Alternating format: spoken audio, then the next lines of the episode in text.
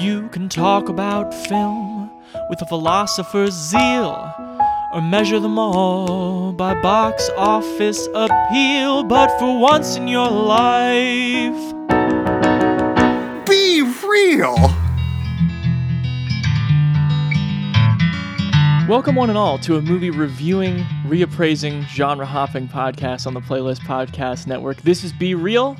I am Chance Solem-Pfeifer, And I'm Noah Ballard. and we're here to talk about the larger universe inspired by, I'm going to argue, one of the great American films ever, one of my favorite films. Silence of the Lambs is 30 years old on Valentine's Day, um, which I don't know. Does that put any weird Valentine's Day gift ideas in your head, Noah?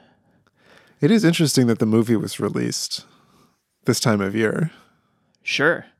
Considering how much of a critical success it is. You'd think it would have been released closer to award season. Oh, I'm going to talk about it, baby. Um, so yeah, really jazzed to to talk Silence of the Lambs and uh, a bunch of the other Hannibal Lecter movies today. We're going to do Hannibal, Manhunter, and Hannibal Rising. If you want to hear us talk about Brett Ratner's Red Dragon for some reason, you can go back into the archives to an episode called Seemingly Unnecessary Prequels.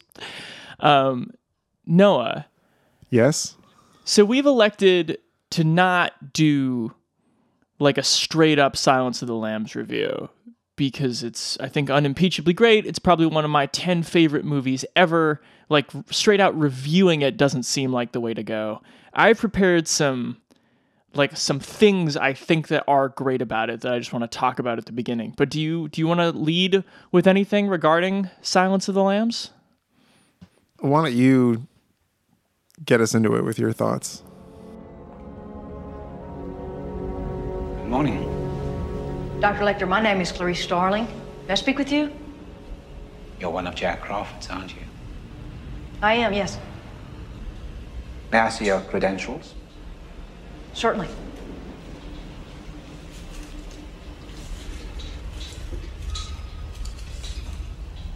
Closer, please. Closer. Okay, so we're 30 years on from this canonical serial killer movie directed by Jonathan Demme, starring Jodie Foster and Anthony Hopkins and Ted Levine.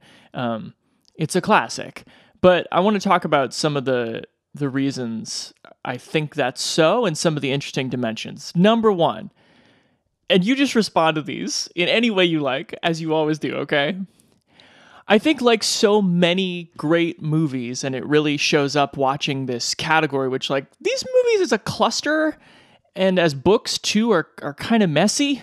Uh, no jokes intended. Um, but like all great movies, Silence of the Lambs, there are parts of it that just feel like an accident. Like Jonathan Demme doesn't remotely direct the way Thomas Harris writes. He didn't even like the story when he read it. He thought it was gross and exploitative. It's not his kind of movie. Clarice Starling, who's so important, is like a constantly sort of sexualized character in a completely asexual performance. In the midst of a career slump coming out of the 80s, Anthony Hopkins decides to basically play Satan in a movie that's otherwise full of like very real seeming fallible people. And Tak Fujimoto, the cinematographer, Demme collaborator extraordinaire, shoots a, a thriller like an art film. And there's just so many things there that are not replicable, you know, when you do it times two, three, and four. Yes, I definitely agree with you that capturing lightning in a bottle twice is quite difficult. I would also say that none of the movies after this or before this uh, figured out how to use Hannibal Lecter the right way. And the right way to use him is not the A plot, but like having a an important B plot where he gets to like do his thing and eat a couple of people and then like saunter off just as quickly as he emerged. Snacks. And yeah, he snacks. You watch him have a couple conversations and a snack, and then he's gone. And then we're back to the the Buffalo Bill or the Tooth Fairy or whomever. But if you use him too much, he's just not because he's so blanket evil. He's just not that interesting. And if you use him too little, it's like, who the hell was Brian Cox? Right. We need some some liver and some fava beans. It can't just be all Chianti. Yeah, it can't be all Chianti. You can't just drink your dinner. Um, That's this right. Is, this is a great point because the famous piece of trivia about Silence of the Lambs is that Anthony Hopkins only on screen for 16 minutes, wins Best Actor. That's a total uh, record for shortest amount of time. This has always been framed mostly as a compliment to the power of Anthony Hopkins. I think what you're saying, and I would agree, is that it's a compliment to the movie. Like, keep him in the box. For sure. Keep him in the box and then allow a moment of surprise for him. Because I think what's great about the Hopkins performance is that not only can he act literally outside of a box that he's stuck in, but he also has a, like a few moments of physical acting where he's just like like exerting this weird, creepy old man strength, like against Yeah. a dozen guys, uh, and it's really good uh, to see that. I mean, just the way Demme chooses to shoot that as well, where he's like huge in the frame and always sort of like looking down at you. Uh, yeah. It's a, it's. I think it's, it's. It, this is the, one of the cases where the movie makes the performance look better. Totally. Seared into my mind forever is the scene in the art museum where he bludgeons Charles Napier to death. Yes, where he And just like kind of flicks his wrist with this He looks like a this billy maestro. club. In, yes, absolutely. He does it with such gusto and such grace that he just dispatches with these people. Right. And then the horrible thing with the face.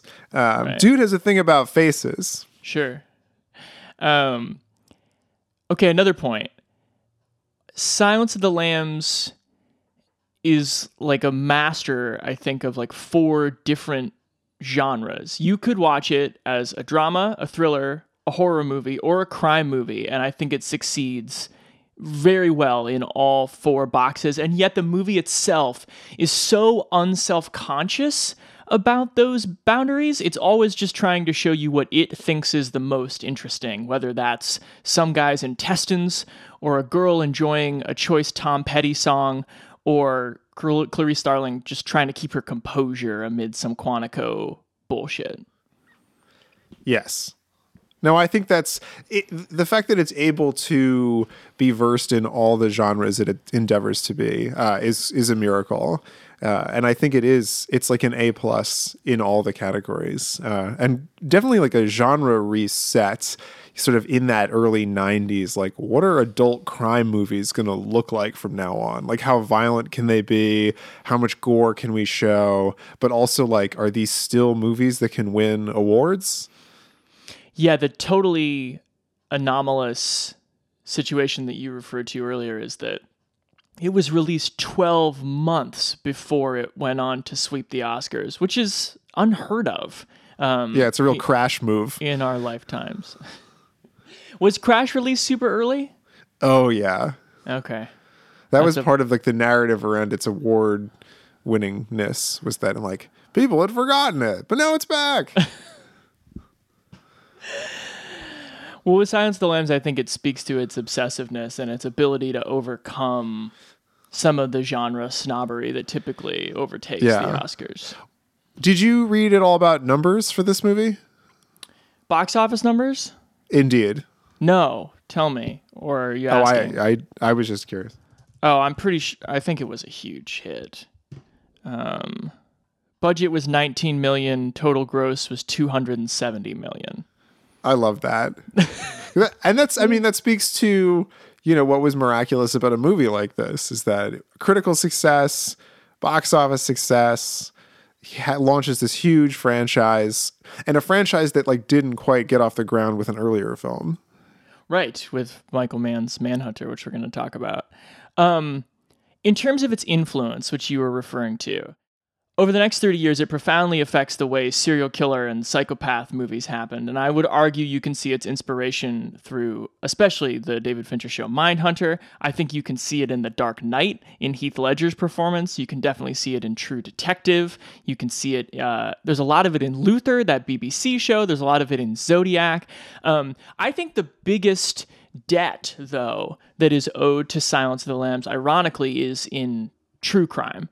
It's the feeling you get from staring in at Hannibal Lecter or glimpsing these things and being like, how could this guy do this? This idea that it puts you in the sort of armchair psychologist, morbid curiosity role, I think is what people go searching for through endless mountains of true crime content today. Right. Yeah, I think it's so interesting too in the context of movie monster uh, history too, where you're coming out of you know a time where you had like Alien and Predator with just these like killing machines who like don't Terminator. have any psychology. Terminator. And now it's like flipping the script on that, where the only real terror is not the physical presence, but the psychology behind it, the willingness as a human to like play with powers one shouldn't or whatever. And I think that is also sort of a, a fascinating, like just Lecter as a character, as a, a movie monster is fascinating. I think my last big one, one of the great things about Silence of the Lambs is it really succeeds in a dance between letting you be uh, a voyeur, seeing things that you should not see, and still letting you play detective, which kind of breaks the rules of the detective genre in some ways. Um, because it's it's giving you things that aren't clues; they're just um, you know horror shows that that raise the stakes. Um, but Clarice Starling is part a huge part of the reason why Silence of the Lambs is so great. And I think what's so great about that character is that she has no she has no armor. She's kind of like a pure light in her want to do this, but she's also totally like a pawn of this corrupt law enforcement organization. She doesn't have any real power or seniority to hide behind. She doesn't really even have the trappings of her trauma that Lecter is trying to excavate. There's no scene where she like looks at a bunch of pictures of her dad and you're like, oh yeah, this is a wounded person, or you know, drinks to excess. Um, she is sort of pure responsiveness, pure drive, pure intelligence. I would argue that she is the true detective. Yes. And I think her only burden is the fact that she knows, she has like the cynicism to know, or maybe the wisdom to know that when she's at the moment where she has to make that moral choice, the system is not going to reward her for that, even though it is the right choice. You know, whether I mean, we'll get into a little bit with um, with Hannibal, um, the idea of you know when do you throw the cuffs on the guy? Like when are you putting Right. yourself in physical danger to catch the bad dude? And I think in this one, it's just that final sequence of her going into the house, like knowing full well if she doesn't get the jump on this guy and go forward, then you know it's over. Right. And then literally watching her fumble in the dark to put it together. Mm-hmm. Yeah, it's a really it's a really incredible use of Jodie Foster, who is I I think such a strange movie star and someone whose like career is just full of these bizarre uses of Jodie Foster and Silence of the Lambs just finds it somehow. Yeah, there's something pure about her. Like, I mean, it harkens back to her role in Taxi Driver, where she like plays this this flower sort of sprouting out of the crack in the concrete, uh, and seemingly have this this unshakable moral code that she'll be okay if just like the things around her fall into place. Mm-hmm. I think that's what I have prepped on Silence of the Lambs. You got anything else? No, I mean, I agree with you that this is canonical good good, uh, something we could potentially pull a line from in our ratings explainer.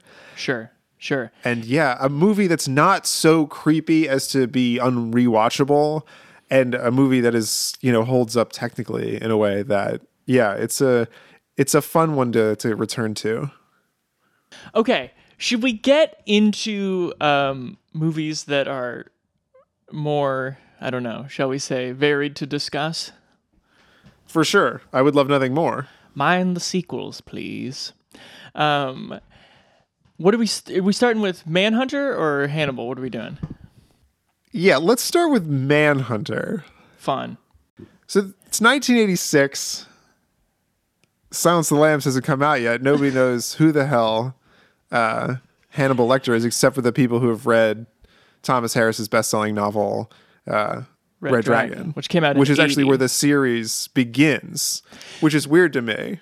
It's so funny that I guess we'll go right back to talking about Silence of the Lambs, but it's just like everyone's second try at basically the same story, right? It's just like a different cop who's like, I wonder if Hannibal Lecter can help me with this. Like it's even Thomas Harris's second try.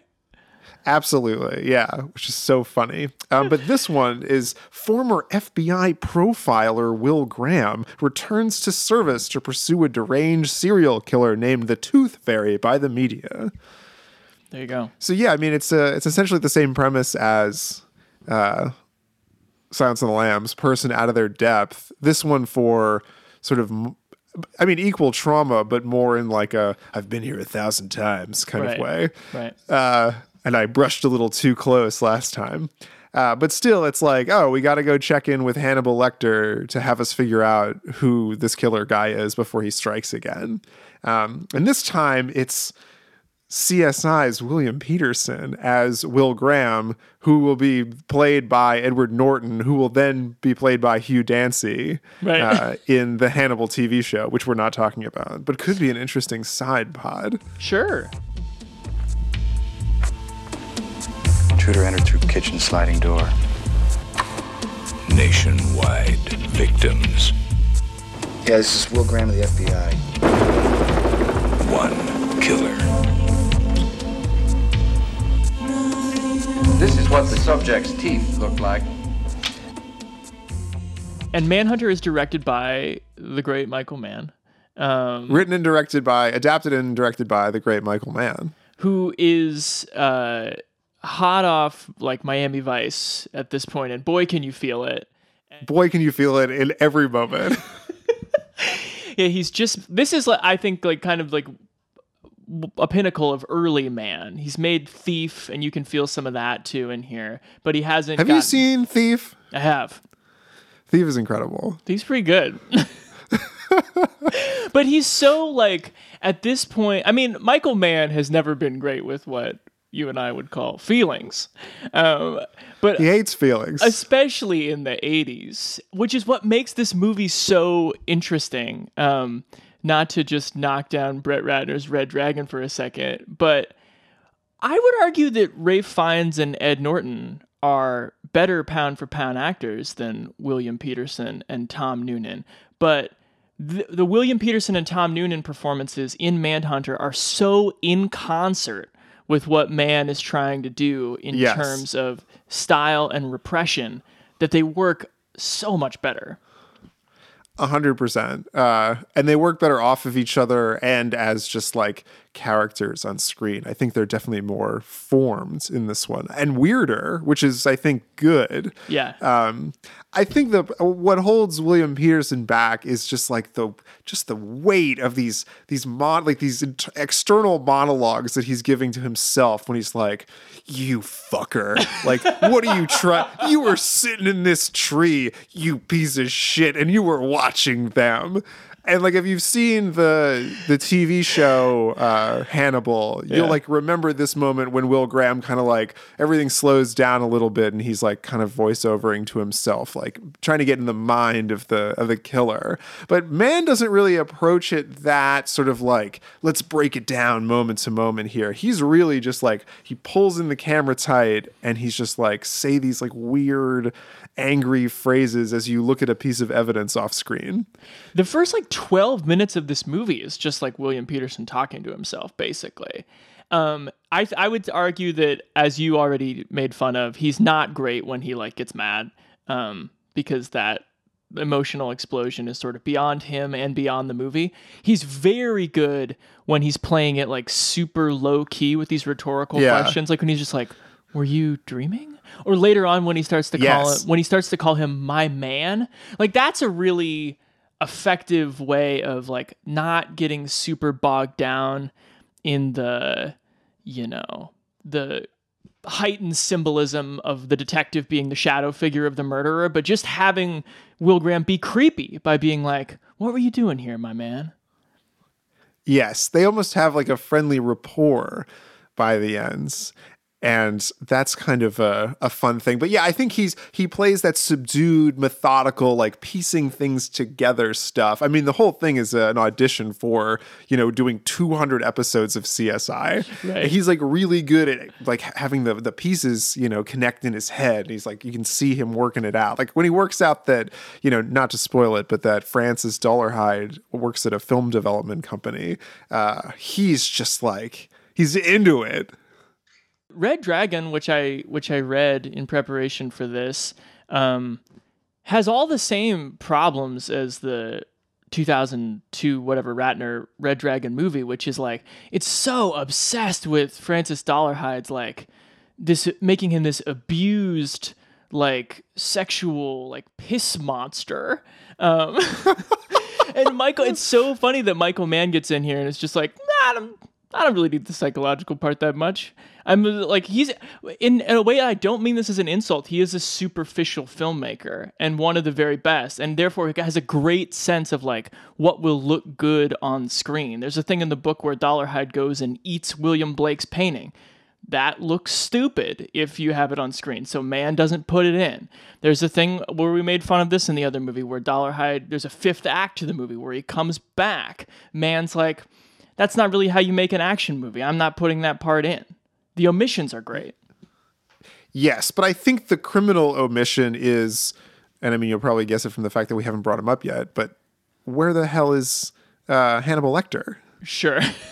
So you really, in this one, only have the two scenes. In this one, it's played by Brian Cox, who's like, again, an incredible British actor uh, who can take on this role and kill it. Um, but in this one, as I was sort of alluding to at the front, he doesn't have any time to like eat anyone. You know, I mean, he's got to eat somebody. He's Hannibal the cannibal. Guy's gotta eat. He's not. He guy's gotta eat. He's gotta have a snack, uh, and there's no snack one in this one. And he kind of just like disappears, and then they never talk about him again after the after the phone call sequence. that that is a strange choice where it's just like the the fear generated by Lecter you would think would be one of the final notes of the movie and it's weird that he is just kind of absent. I think the Cox performance is really interesting um cuz he you know, Anthony Hopkins is acting in a covetous way. Like everything he does, you're like, oh, he wants to eat this person. Um, and Brian Cox plays Lecter like a reptile. It's like his blood is like 30 degrees or something. Um, just got these big dead eyes. His mouth is always open, like he's making fun of the idea of thinking really hard. It's a fascinating performance that, yeah, I would agree. I think the movie doesn't really know how to iconicize. That's the same atrocious aftershave you wore in court three years ago. Yeah, I keep getting it for Christmas.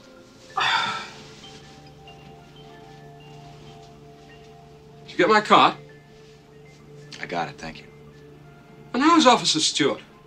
The one who was first to see my basement. Stuart's fine. Emotional problems, I hear. Do you have any problems, Will? No. No. Of course you don't.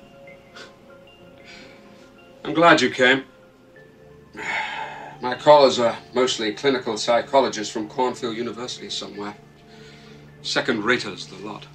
Dr. Bloom showed me your article on surgical addiction in the Journal of Clinical Psychiatry. And? Very interesting. Even to a layman. I want you to help me, Dr. Lecter. Yes. I thought so. It's about Atlanta and Birmingham. Yes? You read about it? In the papers. I don't tear out the articles. I wouldn't want them to think I was dwelling on anything morbid. It doesn't give him a physical performance. I mean, it doesn't know that the Hannibal Lecter like character is the reason we're here. It doesn't know we're in a podcast in the future. That's Um, it. That's that's it. Uh, you know, and he does have his funny, uh, you know, playing with the phone gambit there. But I think the other missing piece too is what's so interesting about uh, the Hannibal Lecter character is the real crime people commit that allows them to be eaten by him morally is that they are rude to him. And like nobody's that's really that rude to him gets eaten in this one. And I think that's kind of like what's funny about You like the those- Lecter You like that thing? thing. Well, I think the movies all kind of have to make the choice of whether there's such thing as like a blameless victim, especially when it comes to Lecter, because he does have like a weird moral code. Like they have to make Chilton so bad so Lecter can like seek his revenge at the end. You know, they have to make somebody like fuck with him when he's in the museum, you know, so it can justify the fact that this guy's face is going to get fucking torn off. You know, and this one doesn't really trade in that moralizing for better or worse. Uh, but it's good to see. I think in a Hollywood way, you kind of have to see like, well, here's the bad bad guy, and then here's the guy who like at least like plays by a certain set of rules. I yeah, I know what you're saying. I think that get that gets a little ridiculous the further down the road Oh, it gets. you can't take it to eleven. You have to like simmer it like a three or a four on that kind of thing. But yeah, it's Some totally the- absent here. Some of the later Lecter moves are like, he's not even that bad of a guy. He'll only do bad stuff if you fuck with him. it's like we can't. That's do- true. We can't have. Come on. He'll only make you eat your own brain if you've committed flagrant like office sexual harassment. right, which is ridiculous. This one also, I think, has a, an inherent watchability because it's not so fucking gory. I Yeah. think the other movies, especially when they figure out, like, oh, people like gore, you know, let's disembowel someone. Um, this one doesn't really do that. I mean, there's like a pretty intense shootout at the ends, uh, which we can discuss, but Yes. there's no real, like, people losing appendages or like getting opened up or getting eaten. Yeah, let's talk about Noonan and the and the shootout. I think he's you you know Tom Noonan from like Last Action Hero and Yes. he's the voice of all the men in Anom- Charlie Kaufman's Anomalisa. Uh, one thing about Tom Noonan is that like he has like blonde white hair and he's bald and he's like six foot seven. So there are like times in this movie i- as he's wearing these like preposterous like purple leopard colored like 80s shirts where he just looks like this this ghoul this big white babadook in the background of like these frames which is so cool and weird He is a big white Babadook.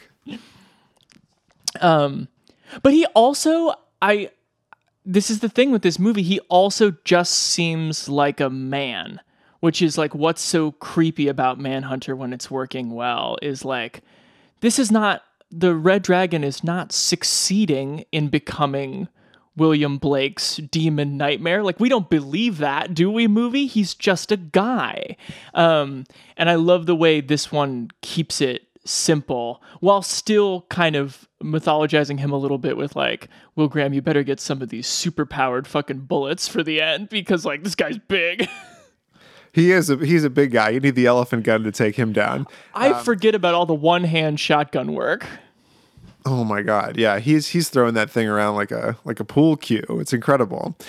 Um, yeah, I think one of the things I remembered resenting about the Brett Ratner Red Dragon is exactly what you're talking about. This this idea of like, is Ralph Fiennes becoming a dragon? It's like no, like he's not becoming a dragon. Keep like he's just he's nuts. movie. yeah, he's just nuts. And like I think this movie kind of uh you know relishes in how goofy some of his notes are.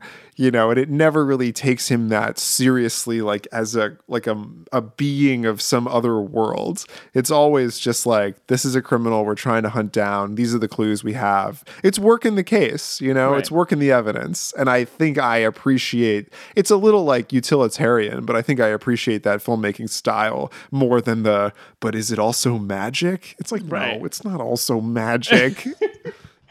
There's a funny um Tom Noonan has said that they there's the famous red this killer has the red dragon William Blake tattoo across his like chest and back. Um and they shot all the scenes with that and then Michael Mann was just like, "Eh, it's too much. Takes away from the character." so there's these awesome still shots you can find on the internet of Tom Noonan with the fucking pantyhose on his head and the red dragon tattoo, but they're not in the movie. I also just love Tom Noonan's like very soft voice is another thing that just makes him feel real and it's kind of incongruous but in a human way.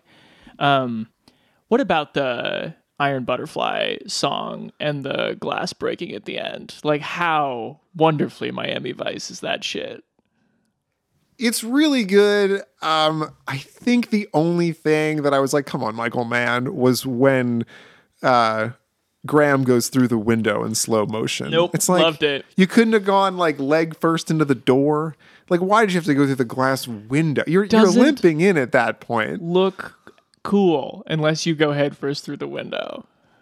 It definitely looks cool, but it's kind of where the movie jumps the shark a little bit in terms of like this is realistic, like Mm. how cops chase people down. Uh, Not a problem for me. not a problem for Chance. What I loved is that In-A-Gadda-Da-Vida, that song is so is so long. but uh Francis Dolarhyde like puts it on his eight track um like when the FBI is like still in Illinois. And so it's like a 2 hour song by the time they get to his house for like the final breakdown Yeah, it's like Tom Wilkinson what he does when he's like recording that special recording for Michael Clayton where he's just like recorded the commercial over and over and over again so he can do his little monologue. It's the same kind of thing. Like he's just recorded the track over and over again knowing how long it'll take the police to show up. Yeah, they do a lot of work between the beginning of that song and the end of the song. Will Graham times his jump perfectly with the the guitar solo though It's such an interesting set piece, you know, because you just Oh, yeah. know it's it's like if we have a like a 30 by 20 printing of the like Mars surface, like somebody's gonna go through that, right? Yep Like we need we have to fuck that thing up. Uh, and thank God, like Noonan just goes through it chest first. It's incredible. um, okay. Before we render a verdict on Manhunter, let's tell people quick how we rate movies on Be Reel. On Be Reel, we rate movies in two categories a good or bad for technical quality, and a good or bad for watchability. So, what are the four possible ratings? I don't care! Good, good movies are both well made and highly entertaining. The Fugitive, Parasite, Rear Window, or The Hunt for Red October. Once more, we play our dangerous game. Good bad movies are often impressive technically, but also tough sits. Historical melodramas like The Mission, horror movies too scary or gross to rewatch, or self serious musicals like Yentl. Papa, can you hear me? Conversely, bad good movies are highly flawed but still gratifying. Nonsensical hangouts like Hot Tub Time Machine or ludicrously fun action fare like Twister or Stargate. Give my regards to King Tut, asshole. Bad bad movies are neither well made nor entertaining. Examples we've covered unfortunately include Garden State, Fifty Shades of Grey, and Attack of the Clones. I'm deeply sorry, Master. Got all that? Time for a rating. No, I think I am higher on this movie than you, which is fine. Um, I really like it. I think it's a good, good. Um, I think, of course, there are um, there are reasons that it is not as watchable and obsessive and iconic as Silence of the Lambs, and that has a lot to do with like its coldness and its distance and its superficiality. Like you have to you got to find this movie's wavelength in a way that Silence of the Lambs is like come in and have dinner. um, but uh, a good good for me for sure. Yeah, I, I don't mean to mislead you, Chance, or dear listener. I, I was also pretty high on this movie. I think it's a little silly at places Sure. in the way that Jonathan Demme would never be silly. Uh, but I also think it's a good good. It's I think most successful as a crime movie, which is really all it's trying to be. You know, there are some interesting sequences that it tries to be horror, like the guy sitting at the the parking lot attendant and the the wheelchair on fire sequence. Oh yeah, when Stephen Lang is. But I don't know that that really like is the jump scare that the movie's hoping for. Um, but I think in terms of it being a crime movie and an adaptation of a sort of middle of the road, gory source material pulp novel, it's a good good. Right. Um, there's a. I watched the director's cut for fun. It's just like three extra minutes of grainy footage that Michael Mann in 1987 was like, "This is what I wanted it to be." But there is a good scene at the end where William Petersen shows up with a horribly scarred face at the the homes of who are going to be the next victims in Oklahoma. And they're just like, "Oh, it's you! Oh my God, thanks so much. Do you want to come in for coffee?" And he's just like, "Oh, no, I just wanted to see you." And I think that's Like that's the thing. He he is the if you want the scent as as Lecter yells at him like if you want the scent of serial killing, like smell yourself because you just went to these people's house and said you wanted to see them. so there's even some cool stuff on the cutting room floor. That's interesting. That plays more with his obsession. Um, Yeah. But yeah, eh, leave it. I think that the movie ends fine when he goes back and look surveys his his turtle cage. Yeah, it's got the, it has the classic man ending of like the ocean is unknowable, it'll kill you, and uh, you hang out with your wife for a little bit. She doesn't get you, but but at least you're together. Yeah, she doesn't get you, but she's very attractive. Right. Hannibal, two thousand one. Let's do it. Living in exile, Dr. Hannibal Lecter tries to reconnect with now disgraced FBI agent Clarice Starling and finds himself a target for revenge from a powerful victim. Hmm. See, that I think is a really good IMDb synopsis. That was it well done. touches everything, only like kind of a dangling modifier up front. Uh, Just one glaring grammatical mistake, not three. like maybe a run on sentence, but like it, it gets everything in there in one breath. So this is the follow up from Thomas Harris in book form and Ridley Scott in movie form to the tremendous success of Silence of the Lambs uh, a decade later. It's funny, this movie was a massive hit that I feel like is just never discussed. And I didn't remember anything about it except for uh, some things. The that- gory bits. Yeah, the goriest parts. Um, Same. But immediately you have a question that you raised at the top, which I think you have to with Hannibal, which is like, how much Lecter is too much Lecter? Because if you think about the way that he's used in Silence of the Lambs and Manhunter, he is a portal through which the detective walks to understand the killer, to unburden themselves of you know the conventions of a seemingly moral society so they can like fully become the shadow of the killer um, and then in this movie um, and i was like reading some excerpts from the book you're just kind of like in hannibal lecter's head as he's just like i i love vivaldi really really love vivaldi I would love to be the docent of a, an obscure museum in Rome. florence but yeah Florence, yeah, you're right. That's all he's trying to do. He's just trying to have like the the last third of his professional life. I was um a little pissy about this movie because they're like, where the FBI is like, where is Hannibal Lecter? I mean, you could, you could get this stationery at any of a million stores around the globe. It's like, you guys not remember in Silence of the Lambs when he kept drawing the Duomo over and over and over again? Does no one want to check Florence for this guy? Yeah, they seem pretty surprised when he mails them a fucking package that's basically like, "Hey, I'm in Italy." Yeah. It's not as it's not as uh, overt as that. We have a little good evidence working with this one with the the smells, and we get to talk about ambergris for a while. right. I loved uh, Hector Salamanca from Breaking Bad breaking the smell code there. The person I'm looking for is quite well known. He's killed 14 people that we know of. You ever think he might come after you? Oh, at least 30 seconds of every day. Hello. Is this Clarice? Oh, hello, Clarice. What do you think of Julianne Moore as replacement Clarice? She's not my favorite, and I'm not sure that it's her fault. I mean, I think Julianne Moore is a tremendous actor, and I love her in lots of different roles.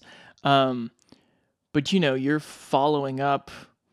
You're you're you're being the exact same character that we just saw Jodie Foster be, and she. It's just it's different. She's not as athletic when she runs, which I know is like a gripe, but um yeah, it doesn't really feel like she's 10 years down the road necessarily. There's a lot of questions about how much she's grown. And this is like a little bit of a difficult sort of thing to talk about.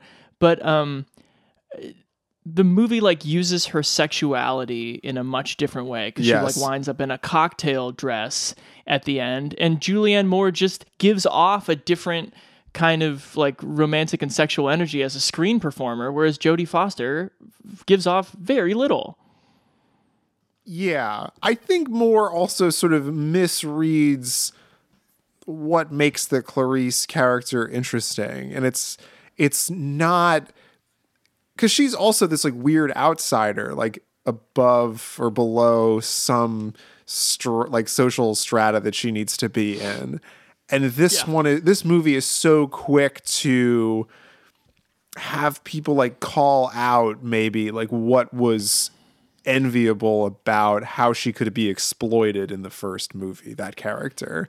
Um, but in this one i mean maybe like you're saying it, it doesn't track to me that this is where she is psychologically uh, as such an outsider. Like you'd think she would either be very like revered after like having a 10 year career that like why would a local cop be like i'm not going to listen to you lady you know It's the same place she was in 10 years ago. yeah it's like has doesn't she have those bona fides? Like doesn't that isn't her character's sort of unwavering moral compass like what makes her quote unquote successful here? Like i didn't i think almost the movie's too cynical about her purity or something.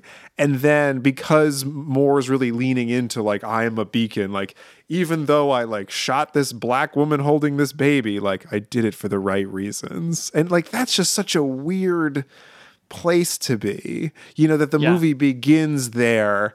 It's almost like hard to root for Clarice. And also, she doesn't really leave that basement. You know, the majority of the movie is her sitting around making phone calls and like looking at evidence that we've already seen a couple times in flashback that she just discovers it uh, is not that interesting. Right. The movie almost, I like what you say, cynical about what a beacon of hope she is. There are times, including the final note of the movie from her, where she almost just like seems dumb. The way she's just like, I am Clarice Starling, FBI. Like she's so psyched to still be an agent. We're like, does this, does this person have a thought about what's happening here? Right. I don't know. Yeah, I don't know. I, I don't love the I don't love the performance. Um, Yeah. And that's like kind of limping in if this is your protagonist here, which she Right. definitely is. Cause like everybody else in the movie is either so greedy and incompetent as to get themselves killed in spectacular fashion or sexist and incompetent so much so that they get killed in spectacular spectacular fashion. You're of course talking about Ray Liotta, who works for the Department of Justice and is just like a huge asshole, and uh, Gary Right. Oldman, who is the surviving victim of Hannibal Lecter, who uh, cut off his own face while on poppers. Which What is a popper? I see. This is what I was going to ask you. I'm no drug expert, but I don't think that uh, you know a little pick me up like that will make you cut like off puts your like own the face. Like a smelling salts capsule like under his nose and then Gary Oldman is down for fucking whatever. And this is what I was talking about earlier the idea that we like need to make like the bad bad guys bad bad but like Hannibal's like good bad or bad good however we want to define it. Where like Gary Oldman like Oh, do you feel? Don't you feel bad for this guy? Like Hannibal Lecter convinced him to like cut off his own face while he was on the poppers. Uh, but then, like the more you poke at it, it's like, oh, this guy's like a convicted sexual offender of children, and maybe he like deserved it a little bit. Yeah, that's so that's an odd that's an odd thing that like all of Hannibal's actions now have to be like justified. And then you have Giancarlo Giannini who plays a Florentine police inspector um, who realizes that this uh, potential museum docent is Hannibal Lecter. And again, in a very forced way, instead of just like you wonder what the movie would have done with this character if he had just like tried to arrest Hannibal Lecter, but he again has to be like a huge piece of shit. And like Google My wife wants expensive opera tickets. I better catch him myself for three million dollars. Yeah. Which, of course, like the minute that happens, you're like, okay, so this guy's compromised too. Cl- Clarice Starling is the only good person in this entire universe, and she's kind of a blockhead. I gotta say, like the gore pretty quickly made me consider how watchable this movie is. Um, Gore is not your not your thing. it's icky. It's that is canon on this show. That if Yes. somebody is fed their own brain, that is icky. That is icky. If someone Peeling is, back the brain sack is icky. yeah, if someone dies from like straight razor to scrotum, like that's too much for me sometimes. Right. Sometimes look at you. You're trying your best. There may be a time, place, a change in the weather where I would be okay with that, but yeah, I mean people. no.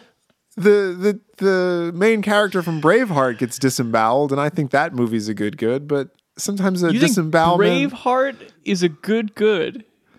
Oh yeah, I think Braveheart's pretty. That may be canon for me.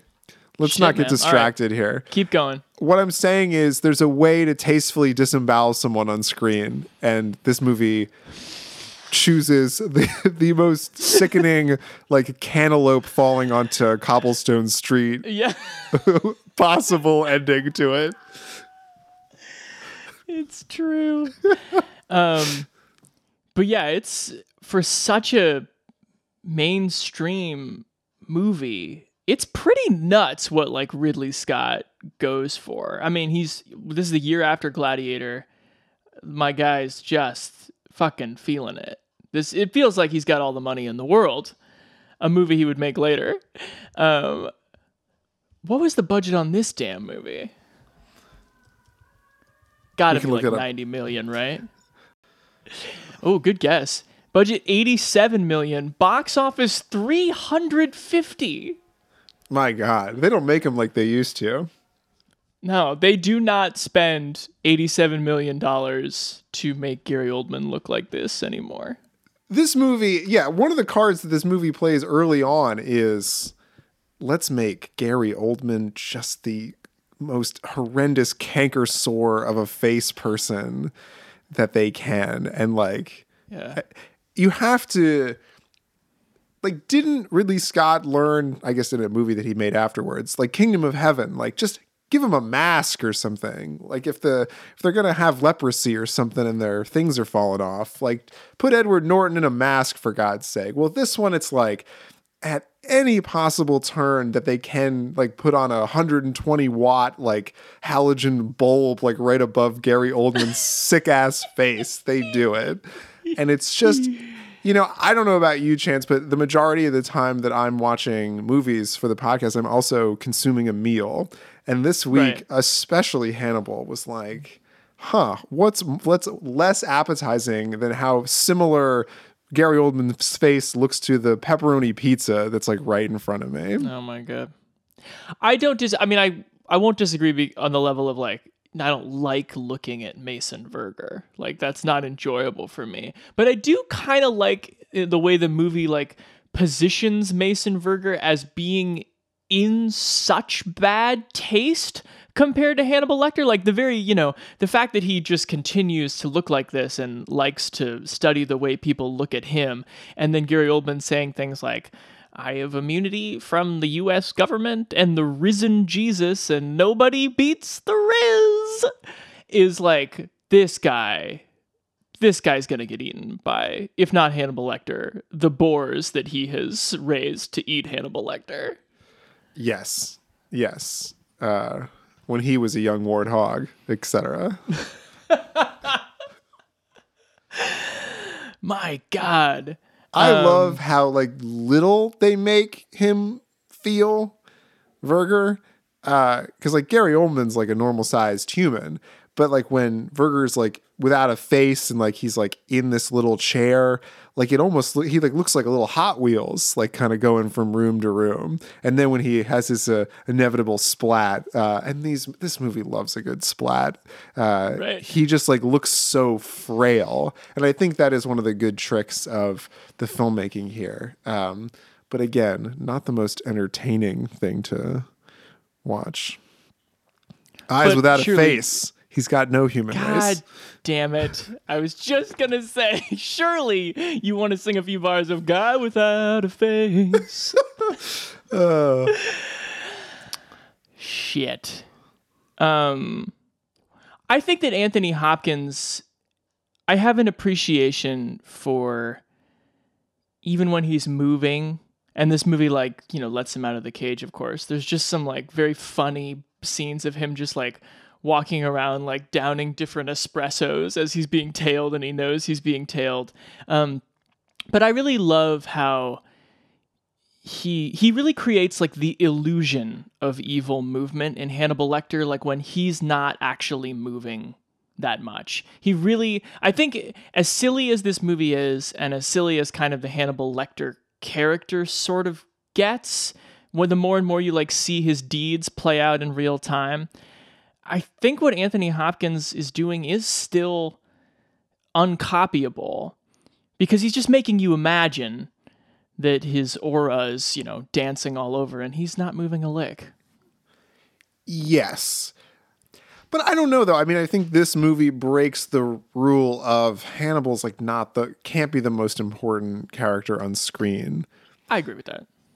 And I think this one, you know, because it's you know 10 years later uh and Anthony Hopkins is a you know 10 years older than he was when they made Silence of the Lambs they Check just like don't quite capture his old man strength in the same way. Like I even think that sequence where he's being tailed where the hunter becomes the hunted when the guy has been hired to like get his fingerprints or whatever and it's like this I don't know. Like this guy must know that he's going to get absolutely cheesed. Like there's never any playful like, oh, maybe he will get his blah, blah, blah.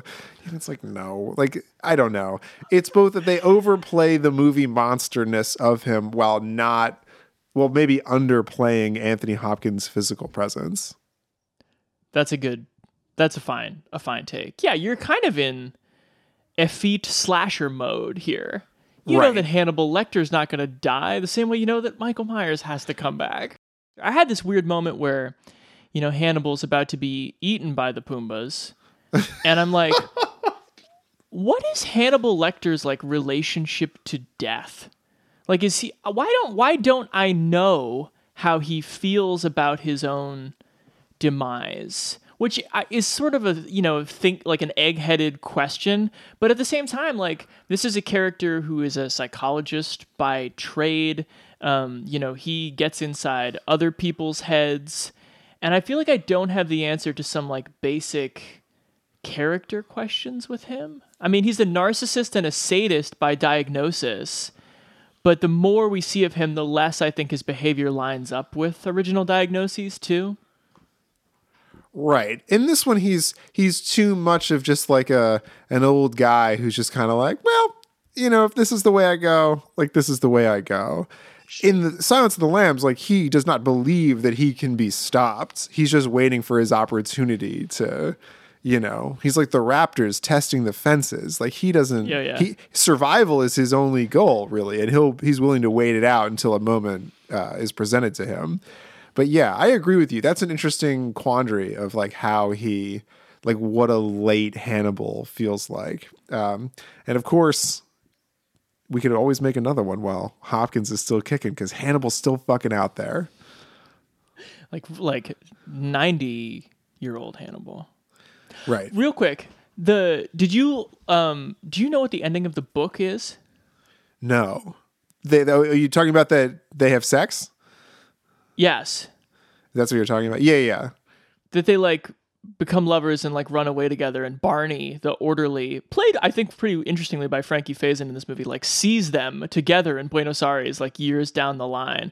Um, and that just like first of all it's funny to me like thomas harris like this whole franchise there are so many imperfections like that is such a more fucked up intertwined rat's next of sexual dynamics that I think I would have rather watched.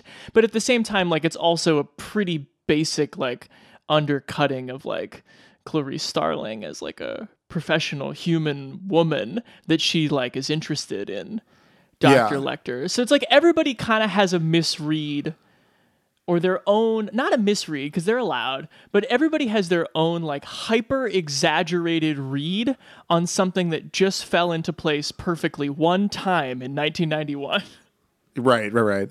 Yeah, I mean, I think a more interesting narrative here is seeing Clarice almost exactly after the events of Silence of the Lamb, where, you know, maybe she got lucky once putting this huge case away, but is still deeply resented by her colleagues, so much so that she becomes alienated and, like, can be a flash in the pan or something. And then, like, the Jack Crawford character maybe is gone. I mean, he's gone in this one uh, and replaced by horrible Ray Liotta. Um, but maybe that justifies her looking for that mentor ship that is now gone and then like she hooks up with Hannibal or something. I don't know. Like the time jump is so weird to me and I don't think the movie knows what to do with it. And yeah, and this movie despite its commercial success really just feels like a seemingly unnecessary sequel. What are you going to give this bad boy? Chance? Mm, it is a, that's a tough question because I I admire its sick spirit. I think that some of the performances are good. I like seeing what Ridley Scott does with a hundred million dollars and just like do whatever you want with Anthony Hopkins and he's down for anything. I didn't not enjoy watching it, but also I don't we don't need to break into this whole thing, but the detective story is like worthless. Like Clarice like cracks the case by like googling who's googled Hannibal Lecter. Like it's not good in in like uh in terms of like storytelling that will draw you back in. Shit, man. I'm to say bad good. Interesting. I think that this movie is also a bad good. I, I think there's enough there to be entertained just by this movie as kind of a thriller. Uh, but I think that it's laziness about character development uh, and it's just shamelessly setting up. I mean, it almost becomes like a, a sequel to Saw or something. It just everything is leading up to some gruesome death more than it's leading up to working a case uh, the way Manhunter and Silence of the Lambs are. Uh, so yeah, I mean, but it's cool to. I mean, it's a like a big budget blockbuster uh, movie by people at the top of their game. Uh, but sometimes, much like Hannibal Lecter, uh, it's like, could this guy really do all this? I think you pinned it. This is a horror movie, not a crime movie. Oh yeah, and it has some yeah. good scares. I'll yep. give it that. Splat. You want to talk about 2007's Hannibal Rising? The first time I think anyone's ever talked about this. I don't know, man. 103,000 people have voted for or have rated this movie online on IMDb. So this movie seems to be that's more than Parallax View had. well, Parallax View never came out because of the government. Uh, so Hannibal Rising in 2007. I have to say that before we decided on this category, I had no awareness that this this property existed. Oh, you didn't? I remember seeing the posters at the Omaha, Nebraska AMC and being like, "Yep, that's the Hannibal Lecter mask." Interesting, but it's actually not the Hannibal Lecter mask. No, this is a very goofy thing, which is he gets his hands young Hannibal gets his hands on like some creepy like vertical bar masks, which it's like a Japanese the, shogun mask, which has nothing to do. in the chronology of the Hannibal movies, then it got me thinking like, so wait, did the Tennessee State Police like know that this guy liked creepy masks? That's where they got it. That's not on his rider from being transported to the mental institution. Uh, was that he needed a Shogun inspired vertical bar mask, lower half face yeah. mask. Absolutely. Well done. No bites. Yeah that is such a silly like Easter egg wink of oh, I bet he's going to be pretty comfortable when he's incarcerated later wearing this mask because he already seems to like it. It's very silly, and also I think our both of our big takeaways from this movie is there are not only are there like not very many Easter egg winks to Hannibal, there's not a lot of connection to right. One could argue that this movie isn't about Hannibal Lecter at all the bizarre ass thing is again this is based on a thomas harris book and this is the first time he Solo writes the screenplay of one of these, and you're like, this doesn't have anything to do with what you've been working on, man. No, it really is. It explains none of the major attributes of the Hannibal Lecter character we've known and loved for, yeah, 30 preceding years. Except for, you know, he rose a ways. Well, he rose, right? Sure. Yes. He hath risen. Just like Brian Cox talked about his dismissal of Japanese culture for more traditional romantic and Italian art, uh, this movie explains that transition. Do you remember no, that? Do you remember when Anthony Hopkins is talking on tape with Clarice about how he had sex with his aunt? Like this is the aunt that he has sex with. The little boy Hannibal died out in that snow. He was raised in a work camp. Let's hear you scream, little master. What he is now, there's no word for it. Do you have any guilty knowledge of the death of Paul Momund? Guilty knowledge? I found them. The men who killed my family. He was killed in the woods where your family died. His face had been eaten. Now tell me, Inspector. You lost family in the war. Yes. Did you catch who did it? No. Then we are both suspects. Okay, so this is 2007's Hannibal Rising. After the death of his parents during World War II, young Hannibal Lecter, parenthetically Lithuanian, uh, moves in with his beautiful, parenthetically Japanese, aunt and begins plotting revenge on the barbarians responsible for his sister's death, parenthetically Nazis. There you go. They weren't even Nazis. They were like Nazi flunkies. They like couldn't Yeah, even get into the SS. Right. Yeah, played by notable Lithuanian uh, Rhys Ifans. Rhys Ifans owes Peter Stormare fucking money for this performance. oh my god! Do you think Peter Stormare was just not available? I don't know. Rhys Ifans is Welsh. I really thought he was like Finnish or something. Oh, you thought he was more like Scandinavian? Right. I think Peter Stormare is a Swede, right?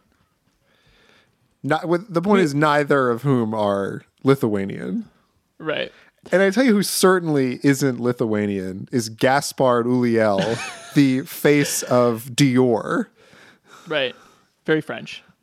Very French, um, and not deeply French, and not even very British, considering Brian Cox and Anthony Hopkins have, are going to play him in 30 years in the timeline of this movie. Right. Um so this movie starts out in the height of World War II, Lithuania is trapped right between the the charging German or the retreating Germans and the charging Soviets, I think. Um, and y- you really Hannibal Lecter's like seven, and he's got he lives in Lecter Castle with his nice rich parents and his cute little sister, and you're Misha like, okay, with an M. Got it. Thank you. and it's literally like, okay, this is a this is an origin story I can wrap my head around. Let's figure Right. out why this guy's a psychopath and why he wants to eat people. And you spend about I don't know, 25 minutes in this like flash flashback in the World War II timeline. And um you know, the flunkies end up his parents Lecter's parents end up dead. The flunkies end up trapped in a cabin with the two little kids. They're all starving. They eat the little sister. Lecter eventually escapes when the house is like bombed, and some of the Lithuanian flunkies escape too. And he ends up in his old castle, which is now a Soviet orphanage. And he doesn't talk. He's like a mute until the age of 18, um, or a voluntary mute. Right. Well, no, I think he's like 15 or 16 when he escapes the orphanage, crosses the Soviet border, and rides the rails into France to live with his Japanese aunt? This is Gong Li playing Lady Murasaki. Um, So she's like the husband. She's so his dad's brother married this woman. and yeah, but, the brother's gone. You just instead. missed him. He just died 15 minutes ago. Had you only come a little bit earlier, you could have said, hey, but right now it's just me and a sort of obscure French tax code that's going to at first let me live here and then eventually not. Um, yeah, and he develops taste almost instantly by virtue of drinking some tea and seeing Mhm. some of Lady And, um, Murasaki's. And the montage, the almost like copied and pasted montage of Liam Neeson teaching Christian Bale how to be Batman. Uh, but shorter learns- and worse. Sure. shorter and worse.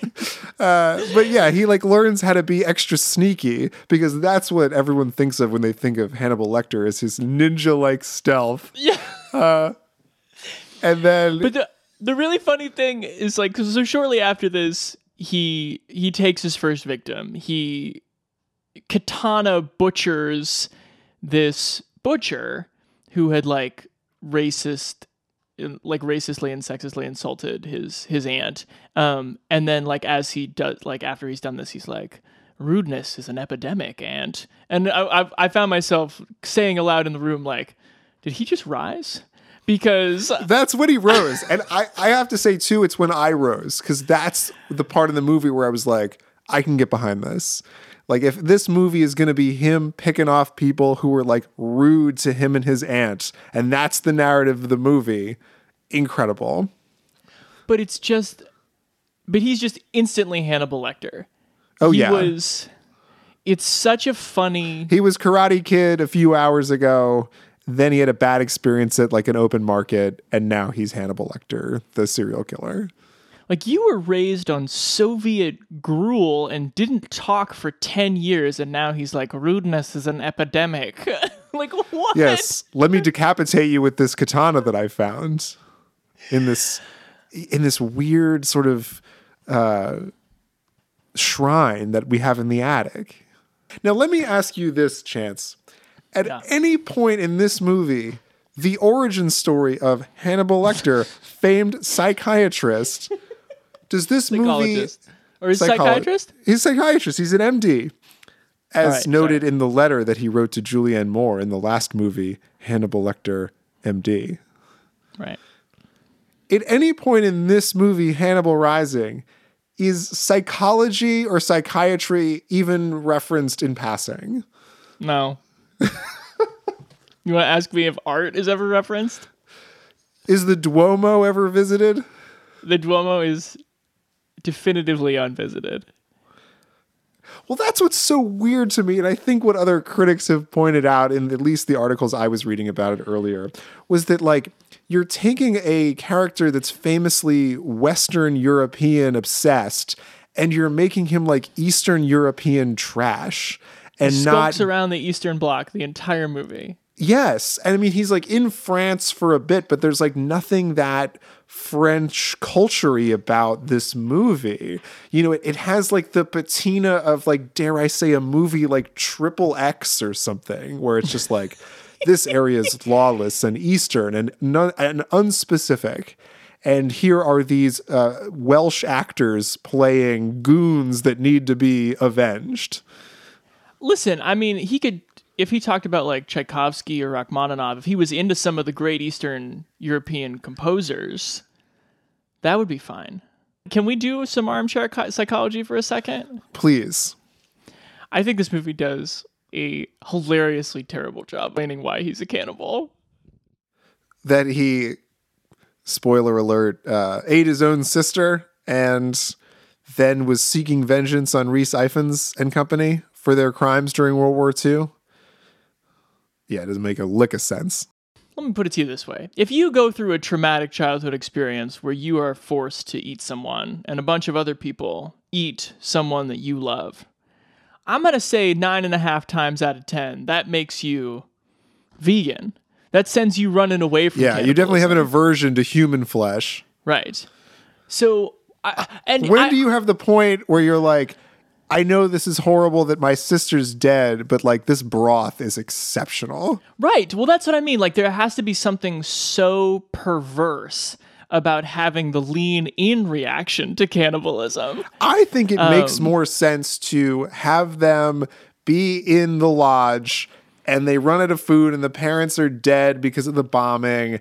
And like the twist is that he he eats the sister and develops the taste for human flesh. And then we see him escape to the west to be educated and shed off all this eastern trash that he's grown up with and his like uh, whatever the chip on his shoulder about that. Parenthetically looking to satisfy his his lust for for you know brain uh, with a white wine sauce. Right.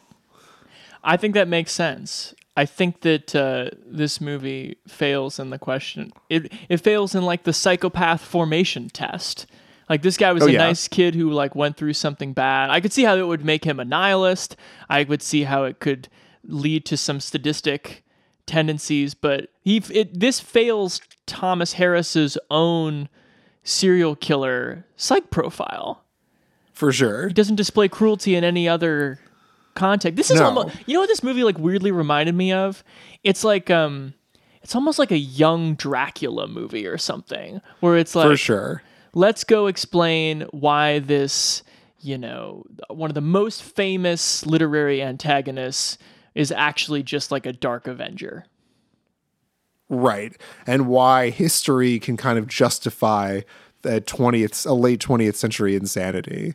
Yeah. Um, yeah, it's pretty bizarre. It's like if, you know, you had Come and See was like a prequel to uh, Silence of the Lambs or something. And I just don't think that old man boy like ends up being a cannibal killer with a, you know, a taste for the finer things in life.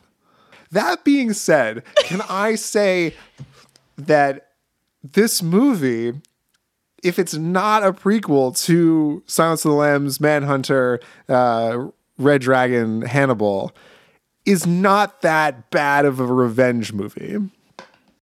as we got into like the last 40 minutes i just didn't know why i was watching it like i tried to let go of like i'm not trying to be a you know a chronology sort of like franchise nerd here. Like i'm okay if this doesn't represent my understanding of hannibal lecter but like i'm just watching then i'm watching just like a guy with a shark's face like constantly like grinning and twisting his neck like chasing down nazis in like not bad not like annoying ways but not that interesting of ways for Right. 45 minutes But he's not specifically targeting the kind of people we'll know him to target either. Like you don't see him like take on patients. Like I almost wanted to see like his his like Frasier Crane upbringing. Like I wanted this to be the cheers to the Frasier Crane of the therapist that turns into the serial killer.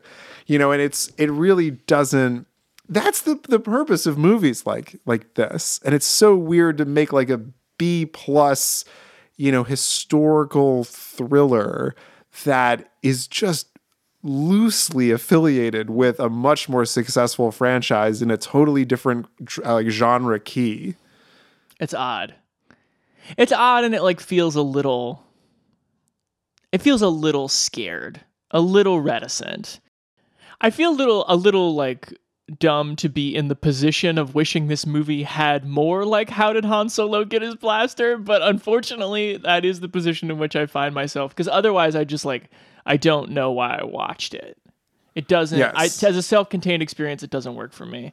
I am going to give I don't I don't think it's terrible um but there's just absolutely no reason I would ever seek it out again. I'm going to go bad bad.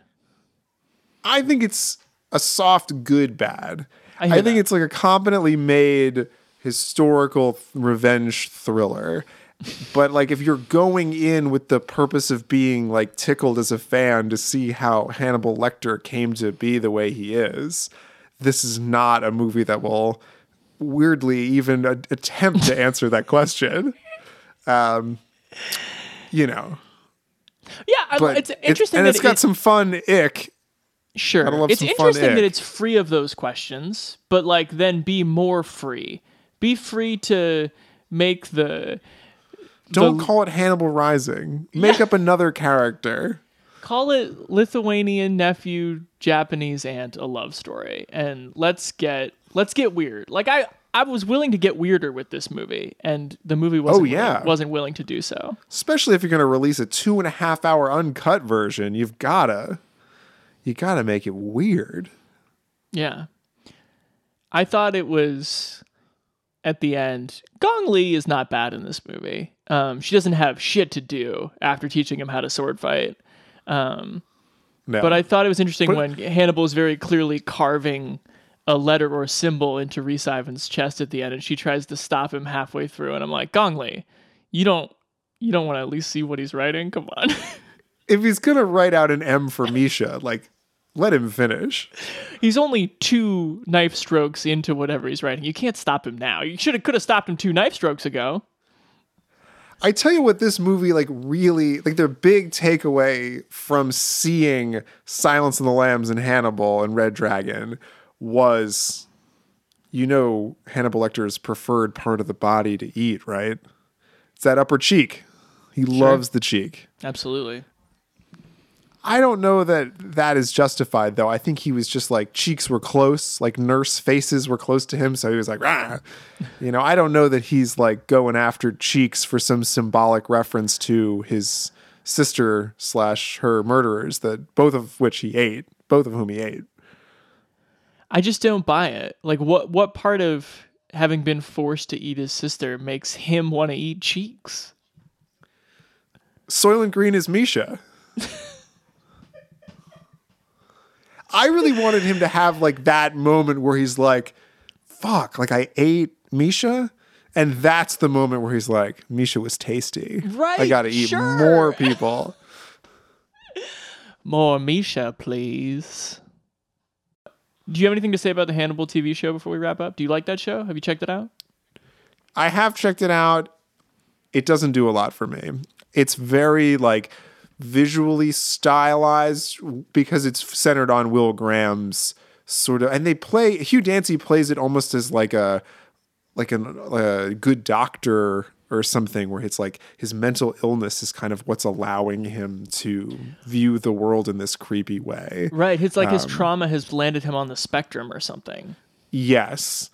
And that allows him, and it's a pretty gory show too. Again, like, I wish these shows, I wish network television was a little tamer these days. uh, You sound like the kind of guy who's mad Phoebe Bridgers smashed her guitar last night. I That loved that when I watched it on Hulu. Perfectly good guitar. But I like the sparks and shit. I No, wonder I'm if they, she told anybody about that up front. I'm with you. Um, yeah, it is pretty gory for network TV. Um, I don't love the Hugh Dancy performance either. I um, I think Mads Mikkelsen is fascinating.